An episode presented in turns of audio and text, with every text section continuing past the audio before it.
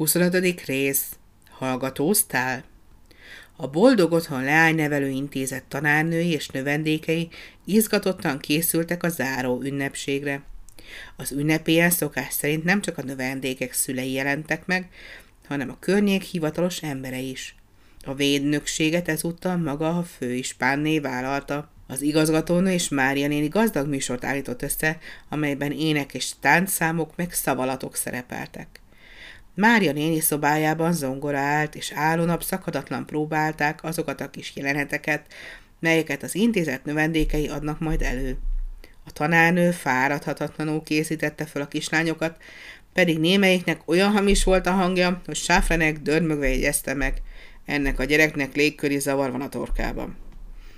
Mária néni késő délutánig próbált a gyerekekkel de este, mikor csendes lett a ház, elővette a délelőtti postával érkezett levelet, és ismét elolvasta. Nem tudjuk, mi volt olyan nehezen érthető abban a levélben, de tény, hogy Mária néni újra és újra végigolvasta. Aztán fényképet vett elő, amelyről egy bánatos szemű férfi nézett vele szembe. Formás ujjai végig szaladtak a zongora billentyűjén, aztán dalba kezdett. Utam feléd vezet, csak nyújtsd felém kezed, s boldogok leszünk. Csak mosolyog rám, drága angyalkám, boldogok leszünk. A halk zongora szó alig hallatszott ki a szobából. Lehetséges, hogy az a férfi, akinek a dal szólt, mégis meghallotta? Elsike ezen az estén nem tudott elaludni. Bántotta, hogy mindenki fellép az áró ünnepélyen, még a nála kisebb pockok is, csak éppen ő nem még annyi szerepet sem kapott, mint a kis Urbán Éva, aki az egyik jelenetben, matróz ruhában mindössze ennyit mond, igazgatónő kérem, parancsol. És a kis Éva még azt sem tudta megtanulni, mert az ötödik próbán is így mondta. Izgatott nő kérem, mit parancsol? Bizony, ha rábíznának egy verset vagy dalocskát, hát olyan hangosan és értelmesen mondaná, hogy rögtön felvennék a Pesti operába vagy más színházba, ahol operálni szoktak. Elhatározta, hogy megkéri Mária nénit, mikor elcsendesedett a ház, lecsúszott az ágyáról, és hosszú hálóingében végig lopakodott a folyosón Mária néni szobája elé. Mária néni újra és újra rákezdett erre a dalra, melynek Erzsike csak az utolsó sorait értette meg. Csak mosolyog rám, drága angyalkám, s boldogok leszünk. Erzsike arcocskája boldogságtól olyan piros lett, mint a pipacs. Tehát Mária néni szereti őt. Világosan hallotta, hogy ezt énekli odabent. Mosolyog rám, drága angyalkám, és boldogok leszünk. A szelít tekintetű drága Mária néni szereti, pedig milyen makacs és konok volt hozzá. És eljött nem csak megbocsájt neki, hanem arról dalogat, hogy boldogok lesznek. Igen, ő sem hagyja el Mária nénit soha.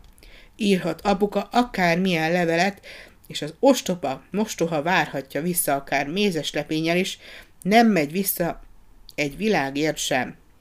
Dobogó szívvel állott az ajtó előtt, s féléngen bekopogtatott. Ujjacskája persze alig ütött zajt, pedig Erzsike azt hitte, hogy hangosan dörömböl, talán csak hevesen dobogó szíve tévesztette meg. Mária néni már csak a besúranó kislányt vette észre. Hirtelen abba hagyta a játékot, és meglepetten nézett a háló inges Erzsikére. Mit keresel itt ilyen késő éjszaka? kérdezte azon a lágy hangon, amely oly kellemesen bizsergette meg Erzsike fájó szívét. Nem tudok elaludni, Mária néni, felelte Erzsike, és odasimult a tanárnőhöz aki az ölébe ültette, és magához vonta az izgatott gyermeket. Miért nem tudsz aludni? kérdezte Mária néni. Folyton arra gondolok, hogy mindenki játszik az előadáson, még a dukás Ágika is, pedig a vállam még sem ér. Csak én nem. Hát te mit tudnál előadni? kérdezte Mária néni. Ha megtetszene tanítani egy dalra, azt szívesen elénekelném, vagy pedig tessék élni nekem egy igazi színdarabot amelyben Mária néni volna az anyuka, és én pedig a kislánya, mondta akadozva Erzsike. Az nem lesz jó, válaszolta nevetve Mária néni, mert amikor bejönnék a színpadra, te kirohannál és azt kiabálnád, nem kell nekem gonosz mostoha, félek a gonosz mostohától. Mária néni olyan tréfásan utánozta megijedt kislány síkolyát és arcmozdulatát, hogy mind a ketten elnevették magukat. Aztán Erzsike még közelebb bújt Mária nénihez. Máriának nem mondanám, hogy gonosz mostoha. Nem. És miért nem? Mert Mária néniről tudom, hogy szeret. Honnan tudod? fogadta tovább Mária néni. Erzsike lángvörös lett, és akadozva vallotta be a nagy titkot. Hallottam az ajtón keresztül, amikor azt énekelte, boldogok leszünk, és én is nagyon boldog lennék Mária nénivel. Az asszony elpirult, mint akit valami rajta kaptak. Hallgatóztál. Erzsike máskor toppantott volna a lábával, és makrancosan válaszol, de most olyan szelíden súgta, hogy csak Mária néni hallhatta meg.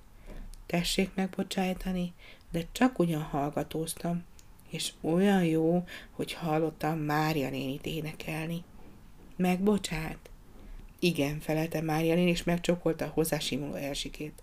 Hát, ha megbocsát, akkor tanítson meg nekem is valami szép dalt.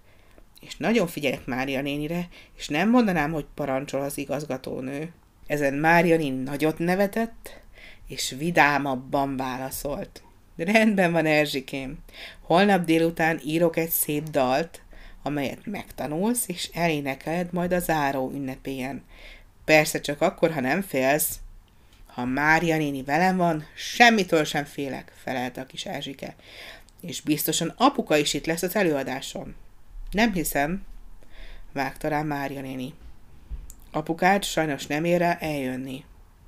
Honnan tetszik tudni? kérdezte gyanakodva Erzsike. Mária könnyedén elpirult, aztán halkan válaszolt. Megírta az igazgató néninek.